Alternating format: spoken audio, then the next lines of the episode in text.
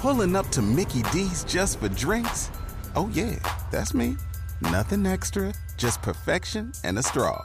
Coming in hot for the coldest cups on the block.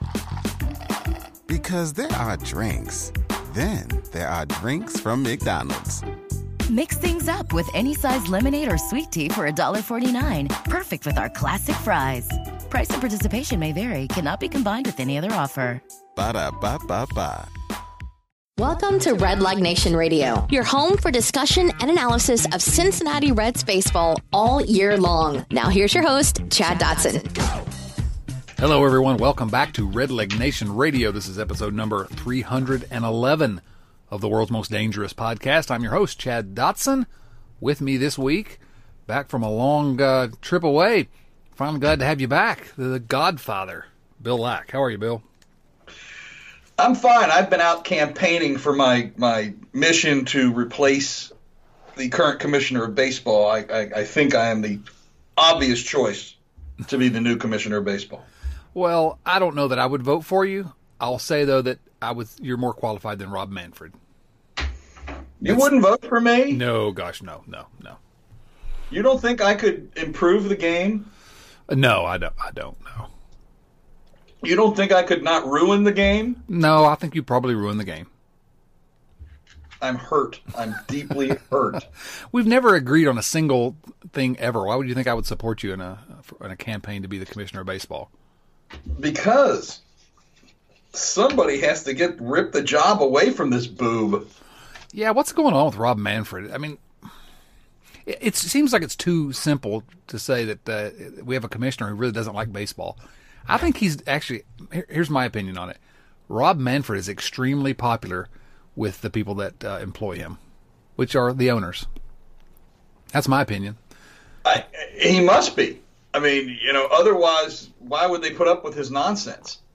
Um, but you, everything can't be about money because if it is, sooner or later that runs out. Maybe it's a business. I don't know. I don't know. You know, and, and and you know, you read some of this stuff, you know, where they talk about his ideas, and you know, he's trying to to grow the game, and he's trying to, you know, make it exciting for young people, and like that. And to me, I would be more, and I know this, you know, this is an old guy thing again, uh, but I would be trying to educate people, the people that don't, that aren't big fans, as to why it's such a great game the way it is. But Rob Manfred doesn't know why it's a great game. Apparently, he doesn't. He's one of those guys that's sitting there watching the game, tapping his foot Yeah, pretty much. Pretty much. or go, or going woo. Hey, easy now. Come on. Nothing wrong with that. Love the woo. No, Love we the woo. No, we don't love the woo. Love the woo. Let's talk about the Cincinnati Reds, shall we? I would love to. Let's do that. There's not a, really that much to talk about. We do have a number of viewer mail questions that'll get us into some other topics around the Reds. Uh, but we'll start with just the what minimal news there was this week. Position players reported to spring training this week, so uh, you know a lot of them were already there early, but uh, rest of them were mandated to be there. They've taken their physicals. They've had their first full squad workout, and this weekend, first uh, first spring training game of the season. So the uh, the Cactus League begins. Are you uh, ready for some actual kind of actual baseball?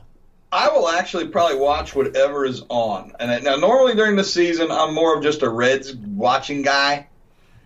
But you know, when you're when you're jonesing for some baseball, you'll watch you know whatever MLB.com throws up on, on or MLB cha- excuse me MLB channel throws up on the uh, on the old TV there. So uh, I, I'm hoping to see some good baseball this weekend. So what you're telling me is that if I FaceTime you from my son's junior varsity baseball games, uh, you'll you'll watch it.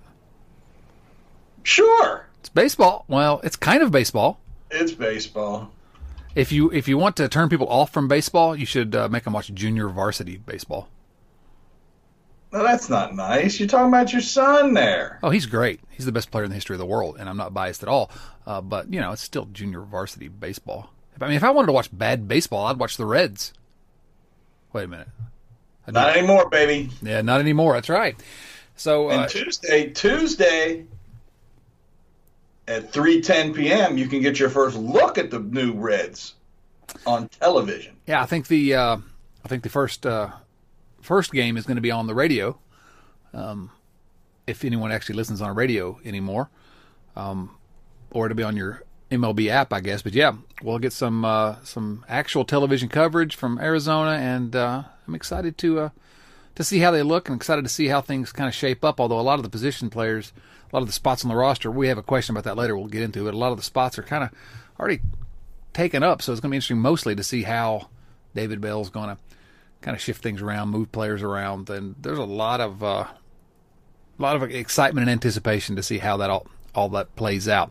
Now, not a whole lot of other news. The one uh, one news, I guess, is kind of news. There's this rumor that the um, the Padres and the Red Sox were engaged in the in trade negotiations, and that the Reds were somehow discussed uh, as becoming a part of a three team deal involving outfielder Nick Senzel, um, and people went nuts with it. And uh, you know, I I read the reports and uh, one source said that the deal for Senzel would be a quote unquote long shot.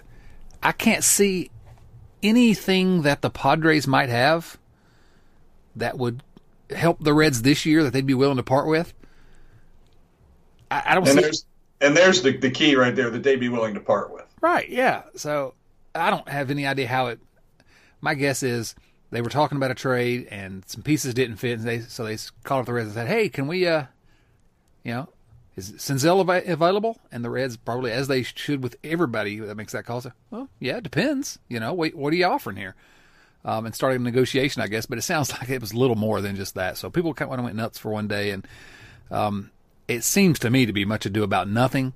I'm not saying the Reds won't trade Senzel. I just don't see how it works in a trade with the uh, with the Padres and, and Red Sox. So, but that was news, I guess. Maybe, kinda, Kind of.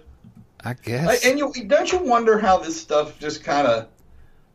I guess this is somebody in a front office somewhere that's trying to show off the reporter that they know something, you know, or that they're that they're important. I, I can't I, I can't see any other reason that there that you would leak something like this when there's no substance to it at all. What what's the advantage to anybody? I I don't know. I mean, really, I you know, I I, I don't know. I just the the state of, uh, of sports media these days is is in flux, and there's no actual.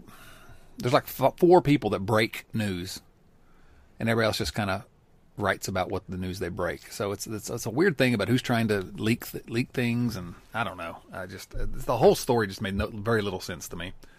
So, but most things uh, make very little sense to me because I'm not very smart.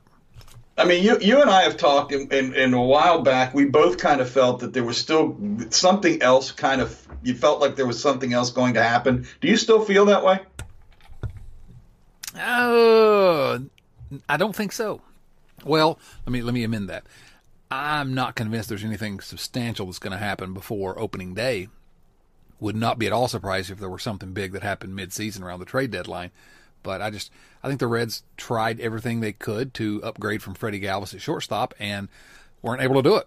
And, and there weren't a lot of options around there. And I think any of the discussion regarding Senzel was in terms of a deal of getting a shortstop in here that's better than the one they, that they currently have. I, so and there's those shortstops aren't going to be available right now. So I guess it's possible there could be some kind of big trade, but I don't see it. What, what about you? Uh, my my feeling has dissipated. I I was I was pretty con- I had I had convinced myself pretty well that that some other shoe had to drop before the season started. But as we've gotten closer to spring training and spring training started, I, I don't feel that way anymore. I you know the Reds have said that they're you know, they're kind of where they want to be and and blah blah blah blah blah and you just don't feel like there's a whole lot going on. Now, you know, that's not to say there isn't, because God knows we've been surprised many times before when deals dropped out of you know out of, out of nowhere. But it just doesn't it doesn't feel like it, and and I don't know whether you know we were kidding ourselves before or whether things have changed or what. Uh, but I guess we'll just have to wait and see what happens. Well, I mean, unless you can get an all star somewhere that really upgrades everywhere, or you can get a shortstop that's better than Freddie Galvis, I'm not sure. There's not a lot of places that really someone that's really going to move the needle is going to be available right now. So I think they'll right. they're going to ride with what they've got, and, and I'm you know, it's uh, it's a good t- or it's an above average team that they have right now. We'll see how good they can be and how good they will be. Now, Sonny Gray, uh, the other news from the week: Sonny Gray threw 25 pitches for the first time. Uh, you know, he had bone chips removed from his right elbow uh, surgery last September, and uh, no problems. Threw well, evidently. And uh, one of the hitters he threw to is a live batting practice session. Uh, was Shogo Akiyama. Have you heard of Shogo Akiyama? He's the man. Well, sort of. Yeah, sort of. I, I, I can't tell you how excited I am to watch this guy play. Well, let me read you a quote and let's see if you still think that.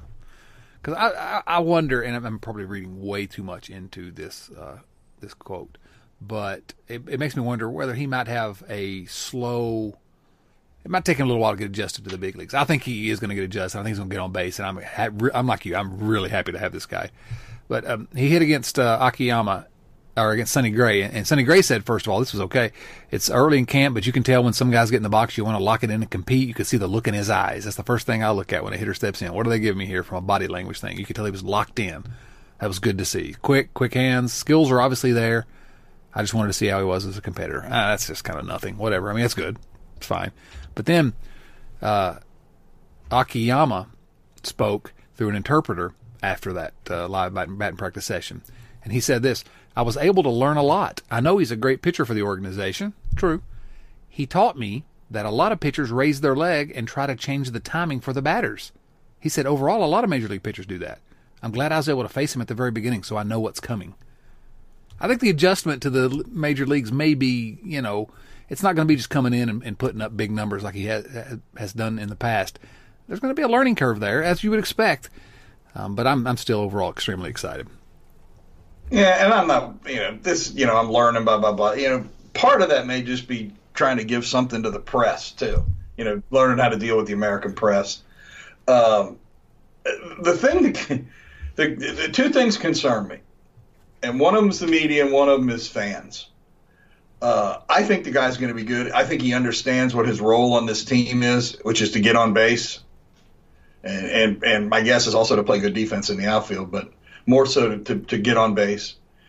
And if he struggles a little bit at the beginning, I'm concerned that fans aren't are, are, are not going to give this guy a chance to be as good as he can possibly be.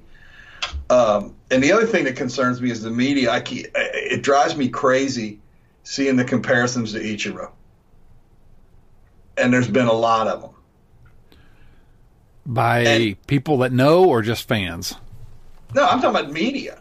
I don't know about that. I, I, I don't know that I've seen that, and I think it's a silly comparison. Oh, I've seen it two or three times. That's setting the bar way too high. Yeah, exactly. You know, and they're talking about, and, and most of it was, you know, how how Ichiro was when he first came over, and some of it was quoting David Bell because he was playing in Seattle when Ichiro came over. And that, you know, that's just a crazy comparison. You know, let, us let this guy be who he is, and and and and hopefully he's going to be as good as we as we think he's going to be. I'm I'm really excited to watch him play. I, I think he's going to be one of the better uh, play, hitters on this team all, all, the way around.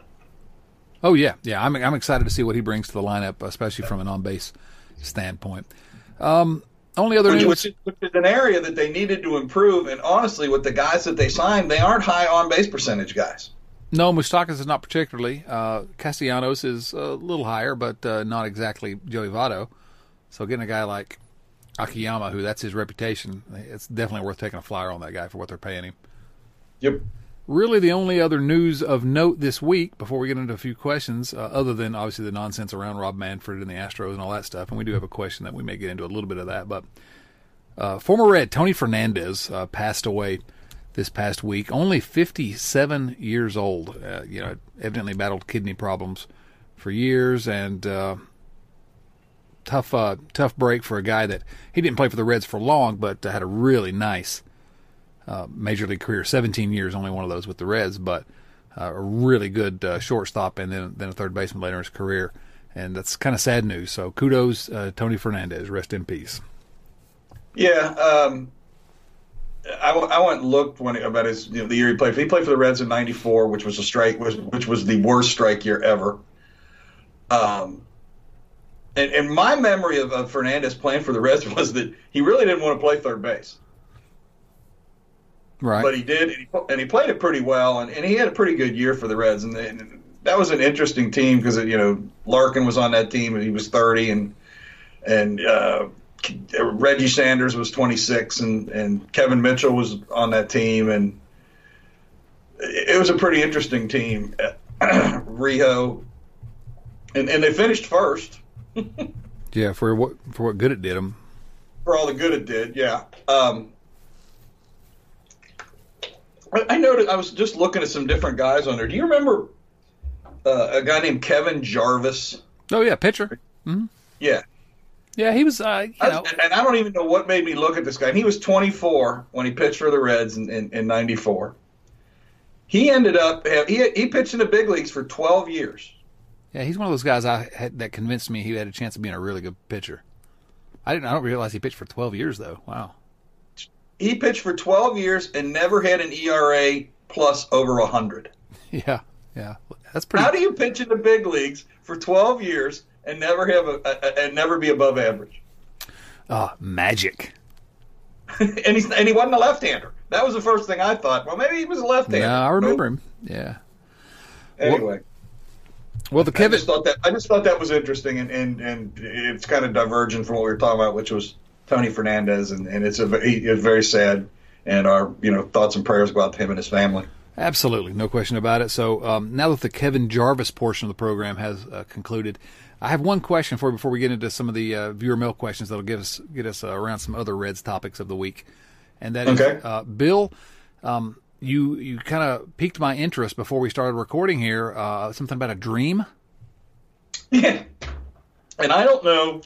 I don't. I don't have dreams that I remember very often, and I don't think I've ever had a dream about the Reds that I remembered. But I had a dream about Sparky Anderson. Okay, this uh this kind of fits your hashtag brand. Yeah, it really does. But Sparky was talking about this 2020 Reds team. You know, how come you know things are kind of fade in and out when you dream? But Sparky told me, he says, I really wish I could write a book about this team because they're really going to be fun to watch. They're really going to be good. Sparky told me that in my dream. So if you got money and you believe in dreams, go out and bet big money on the Reds this year. The problem is he was talking about the 1975 Reds. No, he wasn't. He was very clear. He was talking about this team. Well, there you go. So, you know, let's all head to Vegas. There you go. That's my Sparky, and he was wearing. He was in. He was in uniform. Of course. The old. He was in the '70s Reds uniform. All right, mortgage the house. Let's go. Put it on the Reds. Sparky, I'm just saying. You know, Sparky told me. I just call it. me. Just call me. What was her, What was her name? Cleo or? Oh, the uh, the TV psychic. Psychic on. Yeah, the psychic on. Yeah. Uh, yeah. I'm, I'm, I'm, I'm not going to call you that. Uh, no. Thank you. Um, let's uh, answer a few questions here before we get into the questions. The first group of questions are going to be from our uh, friends at patreon.com slash redlegradio, where you too can support Red Leg Nation Radio. Um, two new members of the pirate ship this past week. I shouldn't call it the pirate ship. I say that because we're, you know, kind of out here on our own, but it has the word pirate in it, and we don't like that yeah, name. We, we need to come up with a we need to come up with a better different. name. Need something different. But anyway, uh, two new uh, joined up with us this week, and I just want to quickly thank them as much as I can because I really love all you folks that are supporting us at Patreon, helping us do keep doing the things that we're doing. And uh, I said last week, in the last 12 months, we've 62 episodes of the podcast for free in the free feed. 62 episodes, which is within the last 12 months. That doesn't include the Patreon exclusive ones that we do occasionally. And, and I really appreciate all you guys and gals and everybody that like that listens to the Red Leg Nation Radio podcast. First, Kevin Jacobson. Kevin, man, thank you so much for uh, for joining the, the club here, and uh, you'll you'll have your Slack invitation here soon to to talk on, about the Reds on our Slack channel. But Kevin Jacobson, you know, Kevin Jacobson. I'm thinking Kevin Jarvis now in my head. He's he's a pitcher, I guess, right? He's going to bounce around the league, but put together a pretty good career. Yeah, I think he is. He, you know, he's a he's a fourth, fifth starter guy. Yeah. You know, hey, that's hey, if you're a fourth, fifth starter, you get 12 years in the big leagues. Bring it on. That's a real career. So that, that, that's probably a pretty good pension, I would think. Yeah, yeah. Kevin Jacobson, thank you so much. Next, another Kevin this week, Kevin Lowe. What do you think about Kevin Lowe? Kevin's are wild today, huh? They are. Um, here's what I think about when I think Kevin Lowe. I think about when I played Little League, and I hit one home run in Little League, and it was off a guy named uh, Doug Rowe. And so Kevin Lowe reminded me of Doug Rowe, but now that would have to mean Kevin was a uh, um, was a delinquent and uh, ended up getting sent to juvie a couple years later. So, but a really good little league pitcher. Instead, I'm going to go with Kevin Lowe as a closer. I was thinking a catcher. Sound like a catcher to Catcher, me. I can see that. See that. All right, we'll go with catcher. We'll go with Big, catcher. big blocky, big blocky guy, kind of built like, you know, uh, uh, Joe Oliver, somebody like that. Okay, I don't know what uh, Kevin Lowe looks like, but I appreciate him joining us. I still think he's a juvenile delinquent catcher. Um, Kevin, But we do thank them. We appreciate them supporting the podcast. Absolutely. So thank you to both of you. Let's answer some uh, some viewer mail. As always, these are actual letters from actual viewers. First from patreon.com slash redleg radio comes from Isaac Starcher. Isaac says, I know it would be a widely unpopular decision, but if the Reds cannot get a premier shortstop via trade, why not take a flyer on Addison Russell? They need a true shortstop on the bench at least. I live in Illinois. The Cubs fans here still love him. Uh, I've watched him play a lot. He has a lot of talent, and uh, uh, it would be ideal to have three former Cubs doing well for the Reds to give me some ammunition against the local Cub fans. Thanks, guys. I appreciate you for giving me the opportunity to listen to Reds talk in a sea of Cubby blue. Thanks for the question, Isaac. Here's my opinion um, on Addison Russell. You know, Addison Russell, of course, was uh, suspended for 40 games in 2018 and then the beginning of 2019 as a result of an investigation by MLB that he abused his wife. And I'm making, you know, I, I'm I'm not in the business of making judgments about people based on I don't have complete information about it.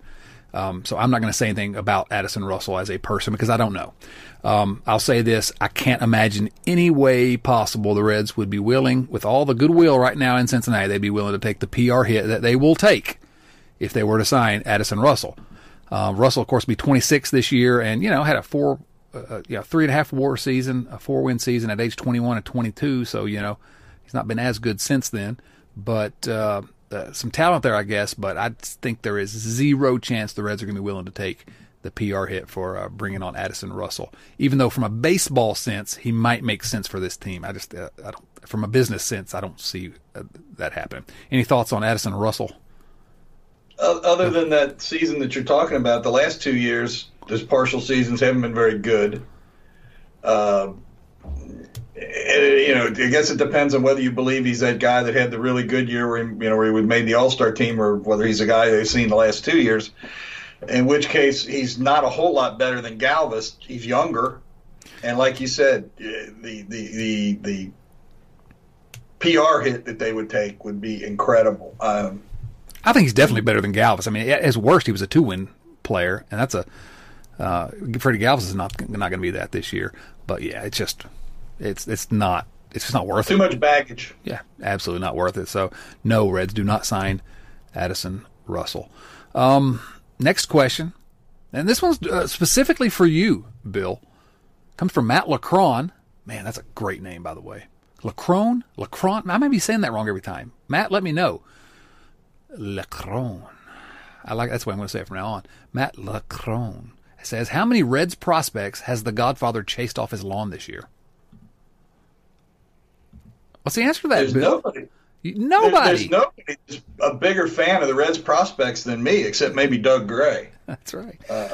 no, Bill is is more excited about this Reds team than I've seen him excited in a long, long time. I, uh, more enthusiastic than I am, even. I feel like, and I'm usually the rah rah guy. I feel like you're really, really ready to watch a team that has a chance to compete. Bill, am I am I mis uh, construing the No, you're, you're absolutely right. I, I, and you know, I've been listening to the last few weeks and listening to you, and I, I, I think you're looking for reasons to, to find the dark side on this team. You, you're, you're worrying about every what if. I You know, know. what if this? What if that? You're, and you're talking yourself into. I think you're trying to talk yourself into the, the worst possible scenario rather than, which isn't like you. Usually, you're, you're not in such a negative Nancy. This team has beaten me down, Bill. They have beaten me down. The most positive guy generally. I'm just ugh. So But but I, I- don't know where Matt got this about. But you know, I know I'm the, the grumpy old guy, but uh, I'm, I'm I, you know, I'm the guy that made the road trip last year to watch Reds farm teams. Yeah. Yeah, Matt's just summer. he. Yeah, it's just our running gag. Matt's trying to get in on it. So Yeah, thanks, thanks for okay. thanks for the question, Matt. Kyle Better than the banana hammock thing last week. you didn't like the banana hammock question from last week? No, but no, no, it was the answer. It was a, it was farsing, and uh, if he's not careful, I, I will take a picture of me in one of those and I will send it to him. Yeah, and, and that's not going to be good for anyone. That wouldn't be for anyone. If you ha- didn't listen to last week's episode, it was a complete disaster. It went off the rails very quickly. Chris Garber and I, I it was just, I don't know, it just went completely off. But the when you guys started talking about Charles Nelson Reilly, you knew it wasn't going to go well. exactly, and it did. It went down from there. But you can listen to us talk about uh, Doug Gray shirtless and Bill in his banana hammock.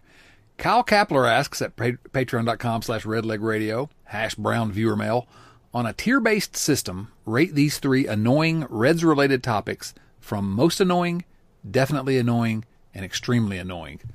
Um, I'm not sure that rating system, Kyle. I'm not sure I understand it because, again, I'm not very smart. But here are the three t- annoying Reds related topics Joey Votto's contract, Pedro Strop's hat wearing mechanics, and the Pete Rose slash Astros cheating, blah, blah, blah. Thank you and have a delightful day. Oh, thank you, Kyle. I will have a delightful day.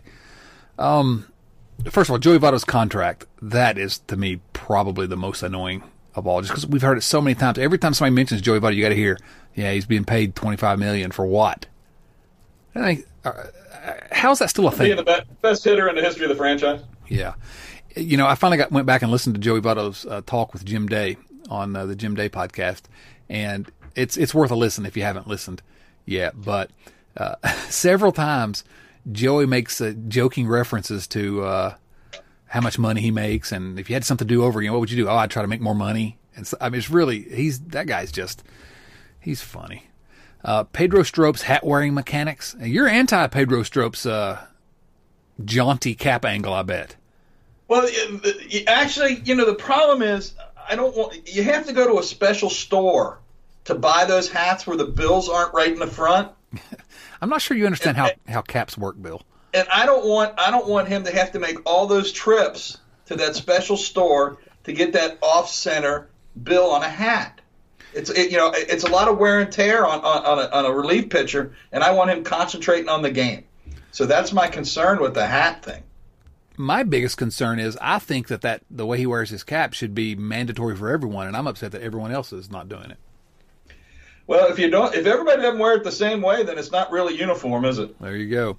So everybody needs to adopt Pedro Strop's. Uh, But if, if you watch, if you've ever watched the TV series The Wire, in one of the episodes they discuss that special store where you buy those hats that aren't in the where the bills aren't exactly in the front. is that a McNulty uh, conversation?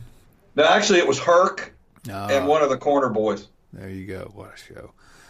Um, and the last one was the Pete Rose Astros cheating, all this uh, stuff going on. Obviously, you know, uh, every time something comes up with cheating or what, I'm sick. Of, I'm sick of the whole Pete Rose gambling and Astros cheating. I'm sick of the whole discussion, and that is the Astro stuff has dominated everything. Of course, Pete Rose has to stick his nose into it uh, because why wouldn't he? But um, yeah, I just I want to hear no more about any of that nonsense. I know everyone's upset about the Astros. I'm upset about it too. It's it's worse than I thought it was initially, but what are you going to do? I don't care if you are you going to take away a trophy. Uh, uh, it's it's past. It's done. I don't I don't understand why there has to be, why there's so much sturm and drang about it right now. Um, you, you have any thoughts on that? I, I, I'm with you. I'm tired of hearing about it, and I- and I don't think that the reach you know masticating it again and again and again and again and again is accomplishing anything. I, other than letting some players you know get you know get their venting out. uh, You know, was it handled badly? All you know, the cheating was was awful, and then the way Major League Baseball handled it was awful. And but I don't know what they could have done differently. So you know, and at what point is it time to move on? I don't know. Well, uh, you know there are uh, column inches to fill or pixels to fill on the, the interwebs now, so they're going to keep talking about it because players keep talking about it. So I guess it is it continues to be news. I'm just like, what are you going to do? You know, let's uh, let's ban all the players that did it. Okay, whatever. Do whatever you're going to do. Just, let's play baseball. The Reds are going to Well, to the be other pretty thing, good. and I didn't realize this till I heard it yesterday on MLB, was was all of the players that admitted to it were given immunity by Major League Baseball. yeah, yeah. So what are you gonna? You can't do anything to them. So what's the answer here? Well, well, and I think that's part of the complaint is that they, you know, baseball chose not to punish tho- those people. Although the fact of the matter is, that's why you give somebody immunity. Uh, if if you don't, uh, they're not going to tell you about it, and they're the ones that had the information. So Right. Uh, you know. Yeah, they would. They never. The, the the investigation never would have went anywhere if they hadn't gotten people to talk. yeah. I mean, you, you know that. You deal with that every day. Well, unless we already talked about the wire, huh? A little bit of wiretapping going on. Put a little wire There tapping you in go. the clubhouse. There See, you go. Uh, figured it out. The real Todd Father asks, "What should be Shogo's walk up at bat music?" No, Shogo who? Which which Shogo is he talking about? Mister Mister Akiyama. Okay. His, his initial thought was Mr. Roboto, so everyone could sing along while changing it to Thank You Very Much, Shogo Akiyama. Okay. But when I Googled it, they told me to ask Red Leg Nation Radio. So what are your thoughts? I have, I constantly, I've always said, everyone needs to pick a different Frank Sinatra song. Except for one player. Wayne Krenchicki can use uh, Bruce Springsteen. I don't, I don't care.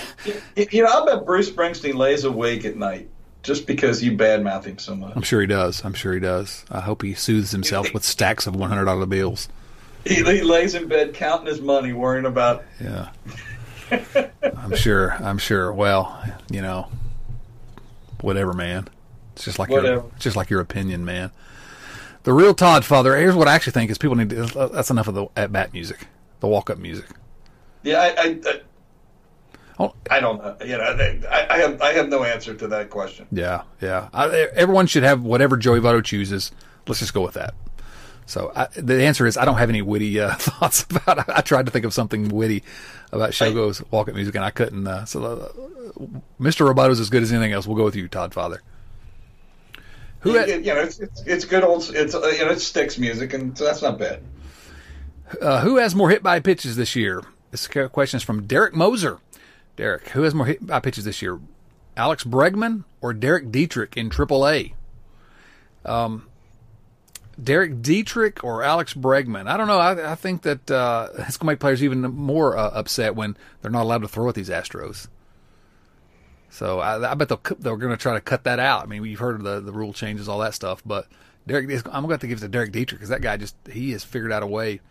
It's kind of like uh, Jason Larue back in the day. Just knew how to lean into a pitch and, and play it off uh, and get a get an extra base there. So I'm going to go with Dietrich. I, I would agree with you. Um, and I heard you guys talking, you know, you and Chris talking, and the week before talking to Jason about the the roster makeup. And I was looking around today, and Mark Sheldon has Dietrich making this team. Yeah. I, I, if, if Suarez is anywhere close to healthy, I just don't see how he can. Hey, hey, We're, we got a question in a moment about that that allows us to get into that some. So Okay. So hold that thought.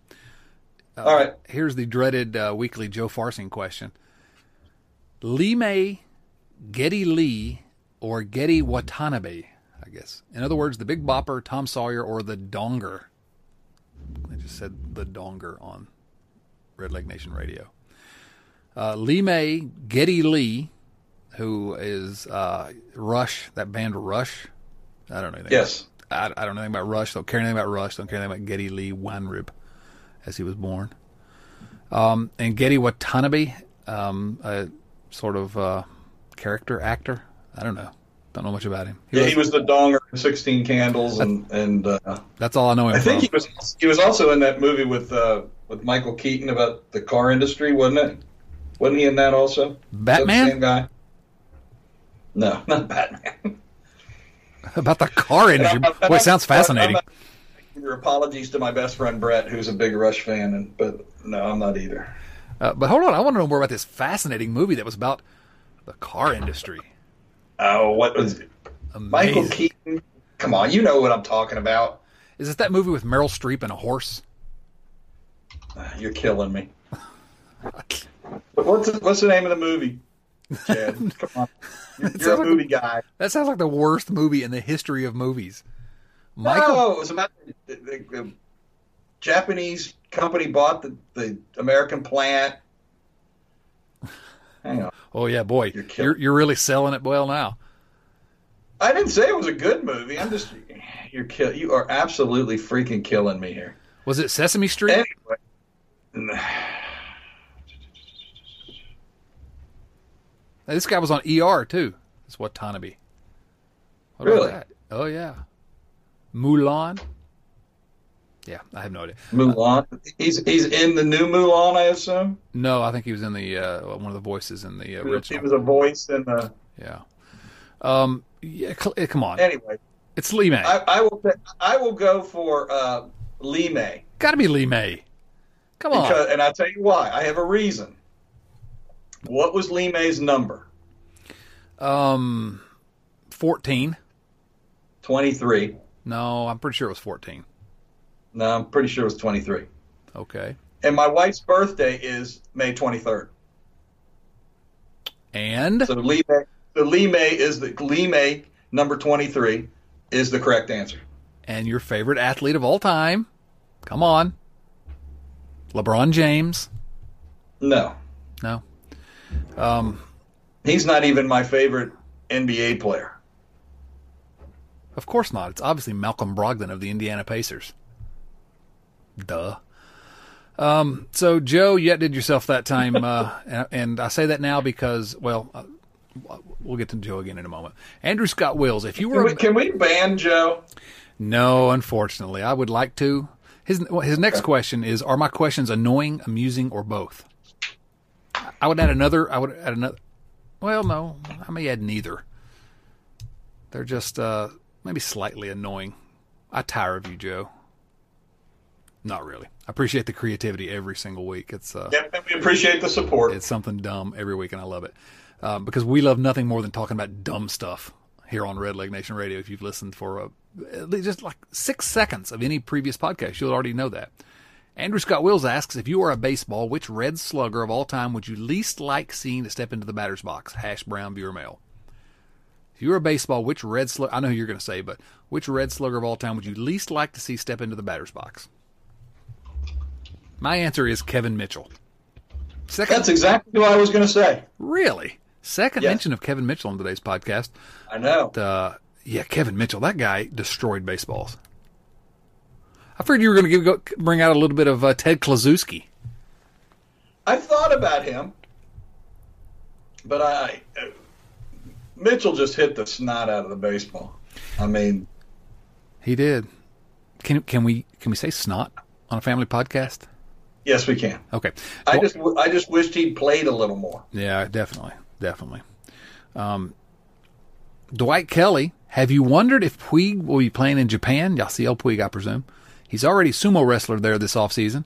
I have not wondered if he will be playing in Japan. No, to answer your question. And neither has Bill. I'm going to answer that for him. Next question What would each of you ask in return if you were challenged to a bona fide sumo match and there's no getting out of the outfit either? Let me just tell you this. Here's what I would ask in return nothing. That's called Tuesday night for me. See, the joke there, Bill, is that I do sumo wrestling on Tuesday nights at the local Y. I bet you're cute in that outfit. Well, you know, and nobody, ain't nobody complaining. Kevin Jacobson asks, Kevin, welcome, Kevin. Did you have a sumo wrestling comment before we get to Kevin's question? You Sound ever like- wonder why they don't use sumo wrestlers for goalies in hockey? no, I don't ever wonder that either. No. I, I, I, somebody was talking about that on a TV show or a movie or something one time, and I went, hmm. They could just block the whole goal. Well, okay. I can tell you're a big hockey fan, so I'm not going to engage in that discussion with you. Kevin Jacobson asks, back to back questions from our new uh, subscribers, Kevin Jacobson and Kevin Lowe here. Kevin, when the trade date, when the trade deadline rolls around this year, how far ahead or behind do the Reds need to be in order for you to a stand pat with the current roster, b make a big trade dealing prospects for a win now move, or c trade away players to get assets for next year? Let's talk a little bit about this question because a lot of people ask this question, and, and I want to kind of frame it in terms of expectations for the season. Uh, let's say we get to the near the trade deadline. For the Reds to trade away players to get assets for next year, a couple things. First of all, they have to be completely out of the race. Everything has to have cratered already at that point. They have to be almost mathematically eliminated. And the only players we're talking about trading at that point are guys like Bauer and DeSclafani that are not you know, under contract for next year. You agree with that part of it, Bill? Yes, absolutely. Now, um, stand pat with the current roster. My opinion is that they will not stand pat. Tr- they won't want to stand pat with the current roster, no matter where they are. Uh, I agree. I, I, think that if they're around 500 or if they're way out of, in front, I think they're going to be trying to improve the roster. I really, truly believe that at, at the trade deadline. Now, is that going to be a big trade where you deal prospects like he's saying? Uh, I don't know. You know, maybe Francisco Lindor becomes available at the trade deadline. You make a big, a big move. Um, I could see that happening. Certainly, a lot more than, um, more than the chances of us getting him over this past off season. So uh, I, I, don't think the Reds are going to stand pat either way, Kevin. I really don't. Um, any other, any comments about that, Bill? Before we move on to the next one. I, I don't. I agree with you. I think they're you know they're they're going to be looking to improve. If, if they're within five games or closer, I think they'd be more apt to go more in for this year. If they're 10 games or more, I think you'd be looking more at the assets for next year and beyond. The, the you know the that, that that's where I think in the, the games you know ahead or behind or that to answer that part of his question. Yeah, I don't think there's any chance, any scenario under which they tear it down. You know, fire sale. Uh, no, you know, so it's going to be a different trade deadline than we've ever really been accustomed to seeing in Cincinnati, certainly in the recent past. Kevin, well, probably since uh, you know they they brought in uh, David. His name just ran out of my head. Uh, the, the, left-handed pitcher, David Wells. Oh, David Wells, yeah. At the deadline, and and you know some other guys that that, that bucked the team up right at the trading deadline. Juan uh, Guzman. Juan Guzman. Yeah. yeah. So Gung Ho, that was the name of that movie. Gung ho! I'm gonna go out to my local blockbuster and uh, and rent that tonight on VHS. Kevin Lowe asks, "I only recently discovered your book, The Big Fifty: The Men and Moments That Made the Cincinnati Red." Sorry, Kevin, that's actually Chris Garber's book. Um, I'm excited to devour what I assume is its glorious content. Oh, you have no idea. It's amazing. But I also just had my first child. Congratulations, an adorable little girl named Lulu. It's a great name. Love it. Congratulations. yes. He says, I'm calling her Sweet Lou and telling people that uh, she's named after Lou Piniella. What do you think about that, first of all, Bill? It's a bold move. I, I, I think his wife's going to be putting knots on his head. I know, right? Um, what are you doing with that skillet? Bong! my son's name is Casey Sean Dotson, and I used to tell people that he was named after Sean Casey, and I about got my wife about throttled me as well. Um, while this little girl's a dream, I currently don't have time to read your book. I'm sure you don't with a n- new child. Uh, my question is, will you read it to me or at least sell me an audiobook version? We've had that conversation a lot about the, uh, is there going to be an audiobook version? And there's not one currently in the works, but I tell everyone for the right price, I'll call you on the, over the phone and, and read it to you. I got no problem with that. But, you know, it's going to, it's going to cost you. So.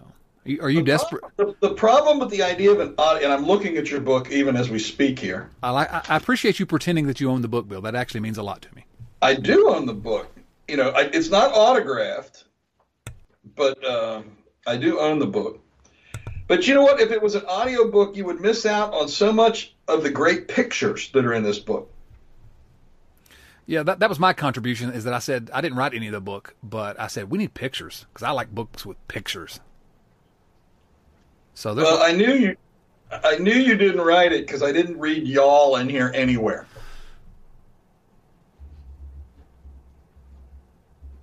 A single tear just rolled down my cheek. Listen, Bill, I'm not. I can't a... help it. You talk. I can't help it. You talk funny. Oh, I don't talk funny. The rest of you do. Kevin, thank you for getting the book. You are going to enjoy it. It is, I, you know, again, I'm completely biased, but I think it's a, it's a lot of fun. And when you finally get around to reading it, when uh, when Sweet Lou is, you know, like nine or ten years old or eighteen, uh, I think you'll enjoy it. And and the benefit of it is, you know, the way the Reds have been going lately, there's nothing that's going to happen for the Reds that will make the book go out of date. There's certainly nothing since it came out that made it go out of date, because uh, you know the Reds uh, haven't had any highlights lately. Nathan Connor. Kevin, Kevin, every child likes to be read to at night, you could read your daughter The Big 50 as a bedtime story. And you would also be training her to be a Reds fan at the same time. And and giving her ammunition to be resentful about you when she's an adult. Isn't that what kids do? Well, they, they resent their parents No, anyway. no, no. Just just my kids. Just yours. Oh, okay. Um, can, can I think your kids got a pretty. I think your kids got a pretty good, Chad. Uh, I think we, if they ask them, they might say something different. Nathan Connor asks, uh, and this is a good one. Uh, this is a really uh, uh, an important question to me. I think I'm really interested to see. Well, I don't want to see what this happened, but if if it happens, it'd be really interesting to see the the right now the the good feelings around the club are uh, you can feel them. Nathan says excitement about the Reds is extremely high right now. A lot of new faces in the clubhouse. If this team gets off to a slow start, how do you think the fans respond if June rolls around and the Reds are under 500? What about the players' reaction? I don't think I don't know the players will have a reaction. They're pros. They'll keep going to work trying to win. But if the Reds are under 500 when June gets here, uh, that's going to be terrible news for the organization because people are going to be staying away from Great American Ballpark. They're going to be like "Ah, same old Reds, and uh, it's not going to justify the investment that ownership made into the uh, Major League payroll this winter. Can you imagine what happens? What the response would be, Bill?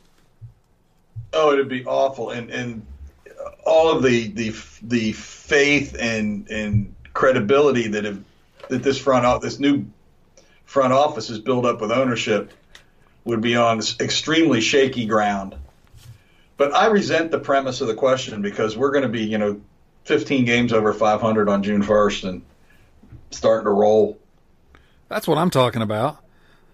you know, uh, Chris Garber and I were talking a little bit. You know, uh, even not even just June. If if this team's not like 500 after 10 games or something, if they get off to a start like they had last year, uh, it's just Or the year, and the year before. yeah, it's just going to crater. And uh, but now if they start out seven and three, eight and two, something like that, 162 and 0, then people are going to be really excited. You can't win them all if you don't win the first one. Uh, that's a fact. That's a fact. So uh, I, think that's going to be really a, one of the uh, the narrative. This, uh, one of the narratives we'll be watching. What happens is this team going to get off to a good start? If they do get off to a good start, I think that excitement goes through the roof. I think a lot's of riding on the first month of the season. Kyle Kapler, if Eugenio Suarez was a Sesame Street character, which one would he be and why? If Eugenio Suarez, again, that's the second time we've mentioned Sesame Street today. If he was a Sesame Street character, which one would he be and why? Uh, Snuffleupagus. I, I'm not really a. I, I don't really know the Sesame. I'm, I'm, a, I'm I was a Muppet guy, but not really a Sesame Street guy. Bill was a Muppet guy. we just learned today that Bill was a Muppet guy.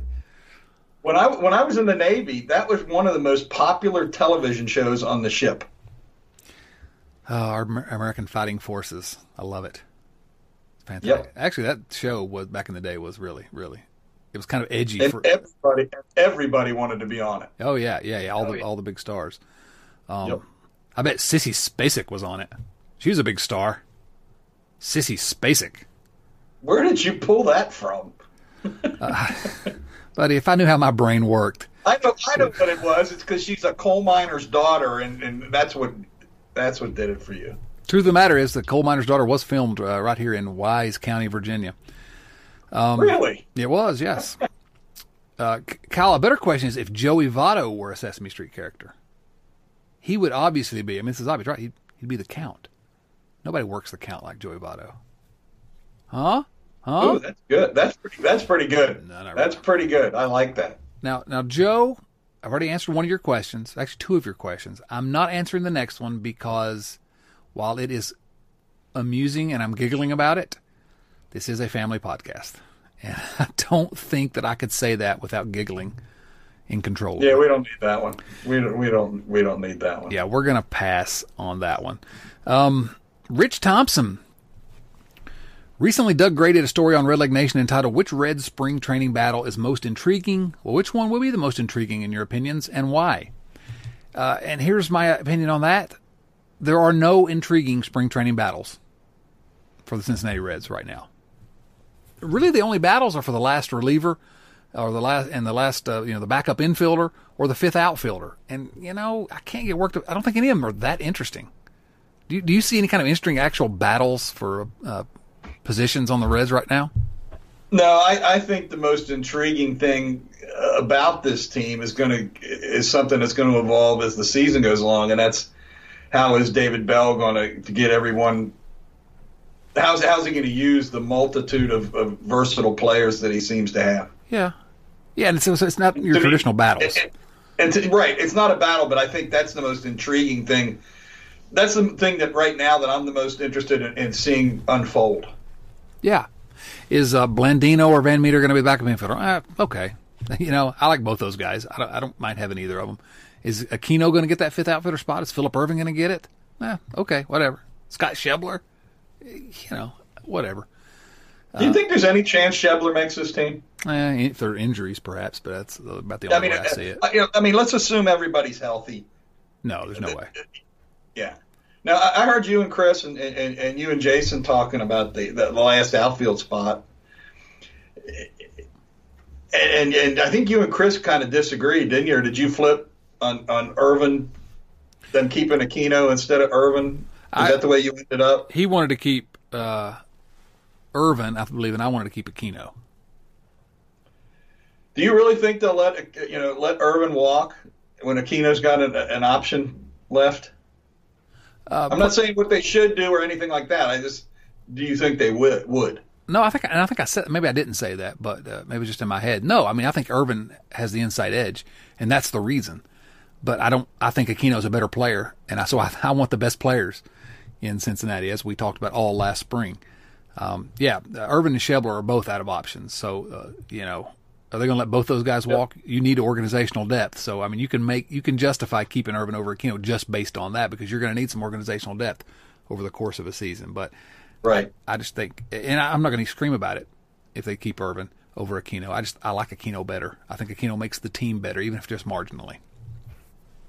Well, he's a, I think he's a better defensive player. Um, Aquino. Yes. Yeah, me too. Yeah and and I and I also he doesn't have dramatic splits. Yeah, but it's it's a guy that's going to be hitting against uh, you know left-handed pitching mostly. Yeah, and, but but you know, but he he his his splits left and right aren't as dramatic as Ervin's are left to right. I just so. I, like the idea of you know your fifth outfitter being Aristides Aquino and having that bat on the bench ready to come off uh, off the bench and, and hit a ball into the river at any time. So, but I like Ervin too. Whatever, you know. Again, I, I think it probably will be Ervin. I just don't think it should be Ervin. But uh, it depends on what you mean by should be. Uh, straight talent, it should not be. But you know, you need organizational depth, and you want to keep some of these guys right. around. And so, I, again, I can't argue with that decision if that's what they do. Uh, Rich Thompson, one last question here from patreon.com slash redleg radio. Besides being an MLB and Reds fan, I'm also a fan of college baseball since I work at a college university in the state of Virginia. Unfortunately, most of the recent NCAA Division One polls do not have a single Virginia college or university in the top 25. By the end of the season, do you foresee any Virginia colleges and universities breaking into the top 25 and qualifying for the NCAA regionals? Obviously, Rich. William and Mary. Come on. Dumb question. Uh, let's answer a, couple more here, and then we'll get out to Bill. Uh, some questions from twitter.com slash redlegradio, where you too can Follow us and talk to us about the Reds all the time. Petros Wills asks, here's an actual letter for Hash Brown Viewer Mail. How much does a Reds success rely on the success of Shogo Akiyama? If he doesn't transition well to MLB, can they make up for it? Who'd be your second choice for the presumed leadoff spot? Um, I, I don't think that much depends on Akiyama's success. I think his success uh, really raises the the expectations for the team a lot. But I think this can still be a really good team if he struggles, at least even initially, uh, even if just initially, uh, in his transition to MLB. Uh, I just the Reds have three other outfielders that I really like. you know, if Akiyama is not quite what we hoped he would be, in Senzel, Winker, and uh, Castellanos. Cast- Nick Castellanos. Um, Ca- Castellanos. Castellanos. I thought it was Castellanos. That was filthy what you just said, Bill. No, That was a horribly filthy joke, and I don't appreciate it on my podcast. that's not that's not the first time I've heard a frustrated sigh from Bill Lack. over the course of the last however long we've known each Uh, other. exactly. Who'd be your second choice for presumed leadoff spot? Uh, for me, I'm probably uh, you know I like Votto in that spot to be honest with you right now in his career. Um, probably Nick Senzel. I think um, of the available options, though I'd probably say Senzel. You have who's your second choice? That's presuming uh, Akiyama's first choice. with you. It'd probably be Senzel. Do you see? Do you got Votto in the two hole? Uh, yeah, I think so. I think so. Yeah, I, th- I don't know. That's where he should be. I think that's where he's going to be. Uh, that's not, I think that's where he should be actually right now, until he shows me otherwise. Yep. So, boy, they got a lot of hitters this year to, to put into spots, unlike last year.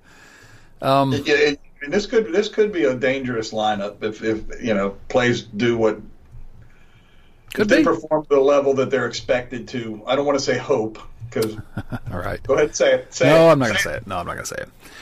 Tyler Noonan asks, Hash Brown viewer mail question: With all the with the roster all but set, what are the chances we see a current player extended during spring training? Any particular candidates jump out at you?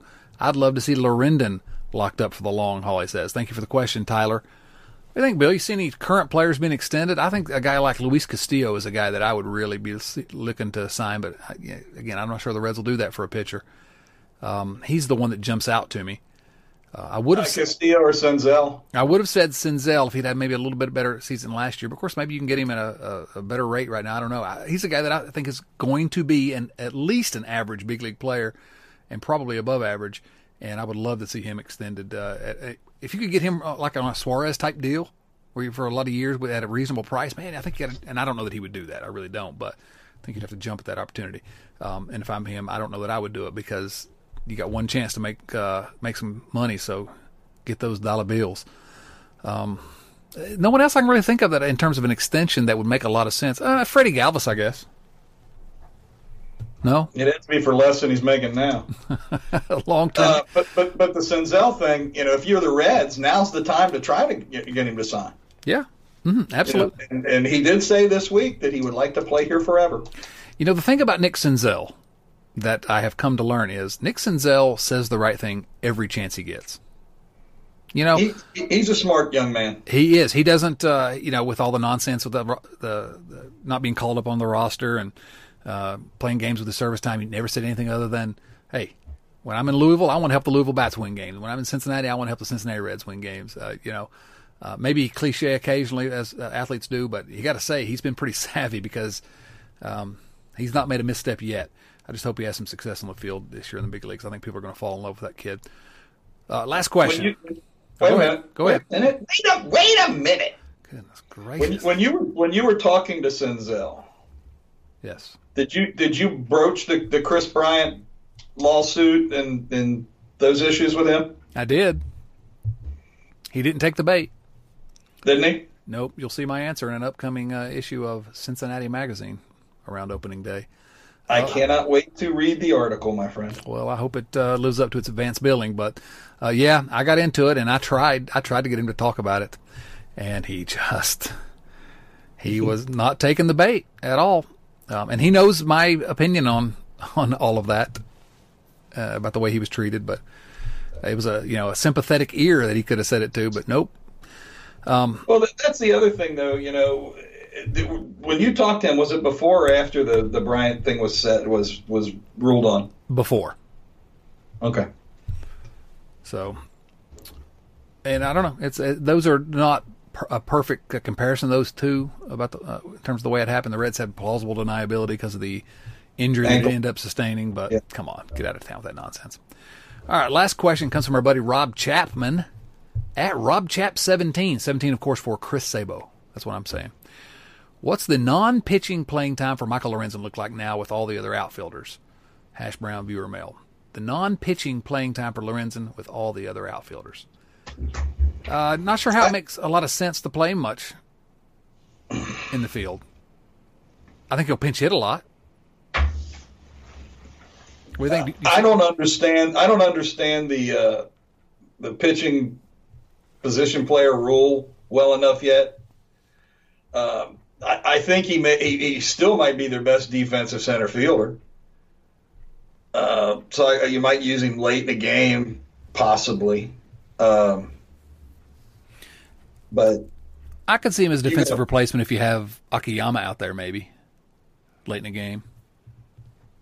I don't know that he's better than Senzel at this point, but yeah, I just I don't see it. I think you're right, Rob. There's a lot of good other outfielders going to get a lot of playing time in the field, and Lorenzen I think will pinch hit a good bit, but I can't. I, just, hell, I see him pinch running. Can't see him playing a, yeah. a, a, lot of defense. I just don't know how it fits in, but maybe he will. You know, yeah, maybe for maybe put him in left field for Jesse Winker at the end of a game or something like that. You know, I can yeah, I can see that type of thing, one inning, occasionally. I, yeah, I could, you're talking about pinch hit. I could see him pinch hitting for Winker. Um, yeah, sure. Left-handed reliever comes in. Yep, I could see that. And and and I cannot state again how much I hate the three batter rule. Um, well, you can state it again, and you probably will. I hope you do. I like listening to you talk about stuff you hate. I don't know. Bill, I, think, I don't think I don't think it helps. I don't think it improves the game. Yeah, you know, I am not against change. Um, I think every other sport changes. You watched the All Star game of the NBA this week, and if you if you got the chance to see it, you saw that the change in that format was fantastic. It turned a dumb exhibition into a really fun game. Uh, I'm not against changes. The NBA makes changes all the time. The NFL makes changes all the time. Uh, sometimes you got to do that. Change for change's sake, or something like that. That I'm not sure what the, even the they're trying to fix with that. Uh, you know, it's going to cut down a little bit on the time of games. Okay, maybe, maybe I don't know. Um, I just it, it's sort of a fundamental change that I don't really understand either. So I don't can't say I hate it, but I don't I don't understand it and I, I don't love it. I, you know, if they want to enforce a pitch clock or make you stay in the batter's box when you get into the batter's box, that would speed the game up a lot more. Yeah, I mean, you know, I I would uh, sign up for that. I don't have a problem with that. That's not a fundamental change in the game. But heck, I wouldn't be uh, opposed if there's some kind of a fundamental change, changing the height of the mound or something like that, that caused more balls to be put into play. It makes it a more interesting game when more balls are put into play. I wouldn't mind some kind of even a, a real fundamental change like that. They've done it before, so I don't know. Baseball, yes, baseball can be fixed, um, but it's a pretty good game as it is as well. So, any final thoughts, Bill Lack? No. Mm, baseball games start this weekend. Yeah, finally we get a chance to watch this new look Reds team. Bill and uh, and I are Red Leg Nation Radio. This is episode number 311. You can uh, subscribe to this podcast wherever you find. You got, everybody's got a podcast app on their phone these days. Search for us; we'll be there. All the uh, places you get your podcast, Red Leg Nation Radio is there. Um, you can also find us at Twitter at Red Leg Radio, and then at RedLegNation.com, where we're following the Reds and have been every single day since 2005. This was a fun one for Bill Lack and Kevin Jarvis. This is Chad Dotson saying, so long, everyone. Thanks for listening to Red Leg Nation Radio from redlegnation.com. Subscribe to Red Leg Nation Radio on iTunes or through your favorite podcast app and join us for discussion of all things Reds at redlegnation.com. 24 hours a day, 7 days a week. Join us today during the Jeep Celebration event. Right now, get 20% below MSRP for an average of 15178 under MSRP on the purchase of a 2023 Jeep Grand Cherokee Overland 4xE or Summit 4xE. Not compatible with lease offers or with any other consumer incentive offers. 15,178 average based on 20% below average MSRP from all 2023 Grand Cherokee Overland 4xE and Summit 4xE models in dealer stock. Residency restrictions apply. Take retail delivery from dealer stock by 4 1. Jeep is a registered trademark.